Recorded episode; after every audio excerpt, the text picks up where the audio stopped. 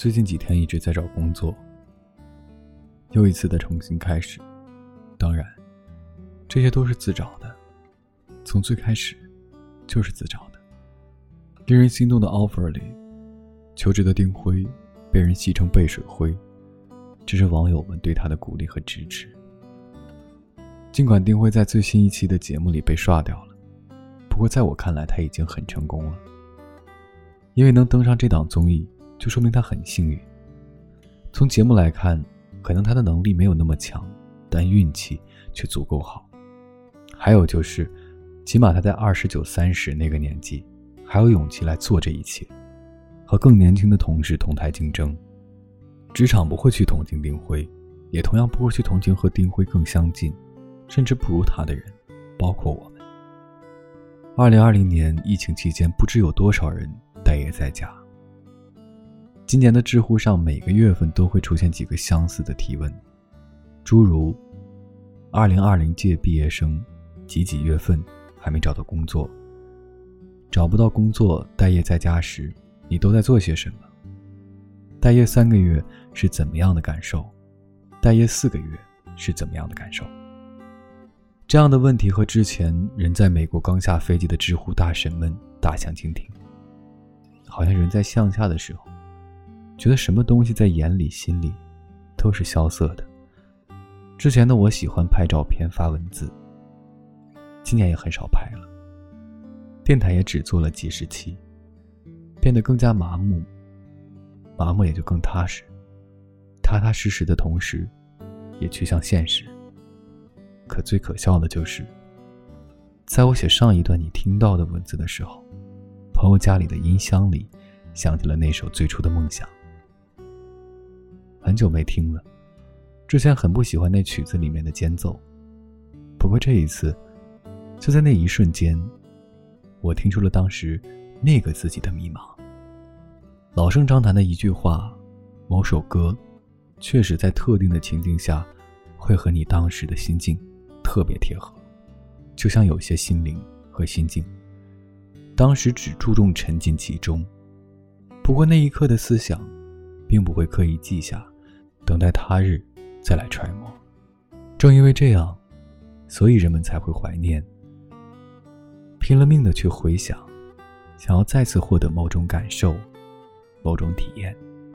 为了这些热泪盈眶，拼命追寻。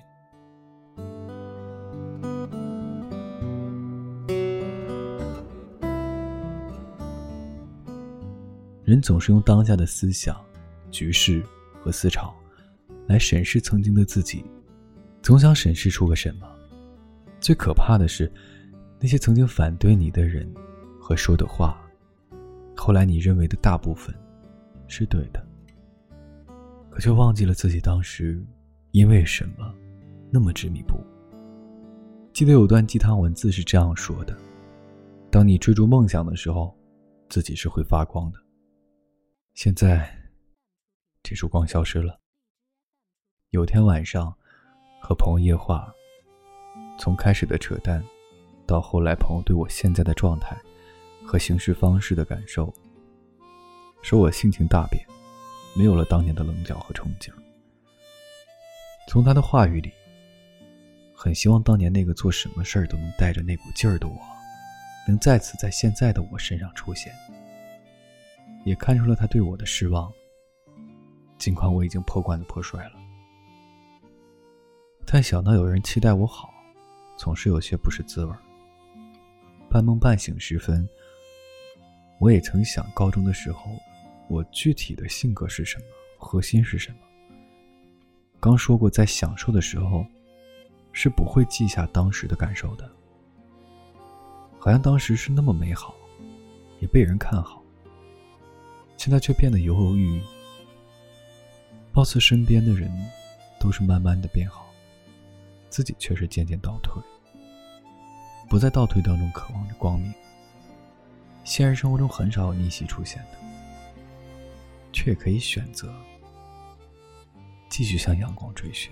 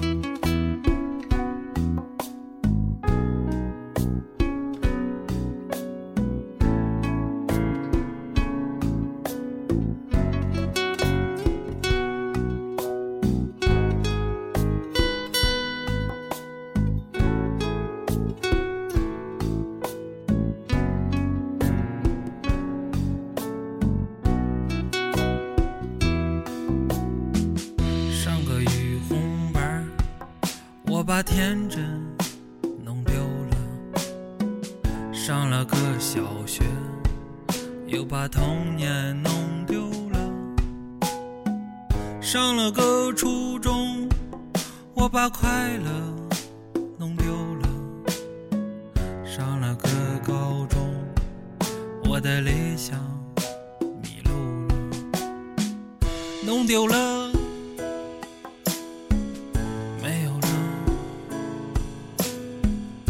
怎么什么都不记得？弄丢了，真的弄丢了，没有了，都没有了。爸爸说，你的脑子一定是被踢了。上了个大学，我的追求。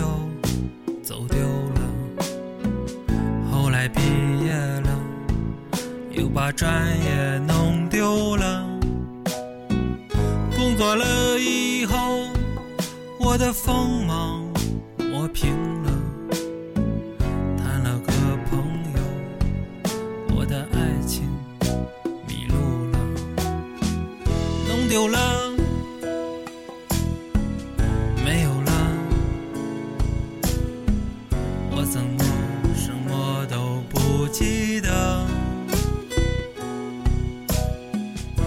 丢了，真的弄丢了，没有了，都没有了。爸爸说，你的脑子一定是被踢了。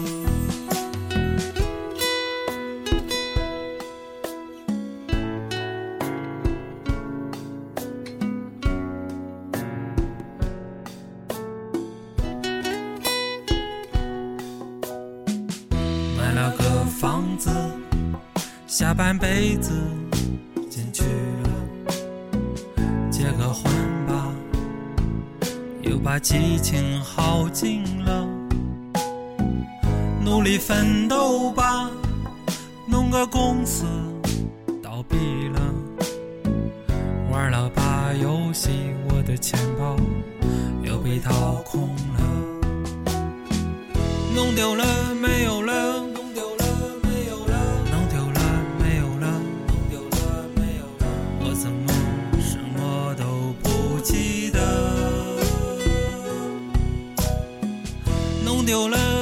弄丢了，没有了，都没有了。爸爸说，你的脑子一定是被踢了。弄丢了，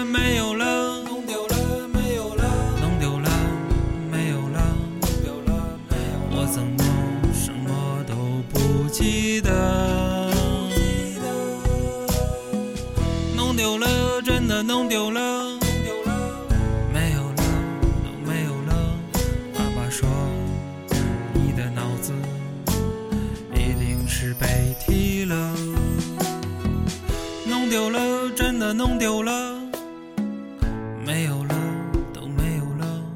我想，我的脑子一定是被踢了，到底是谁踢的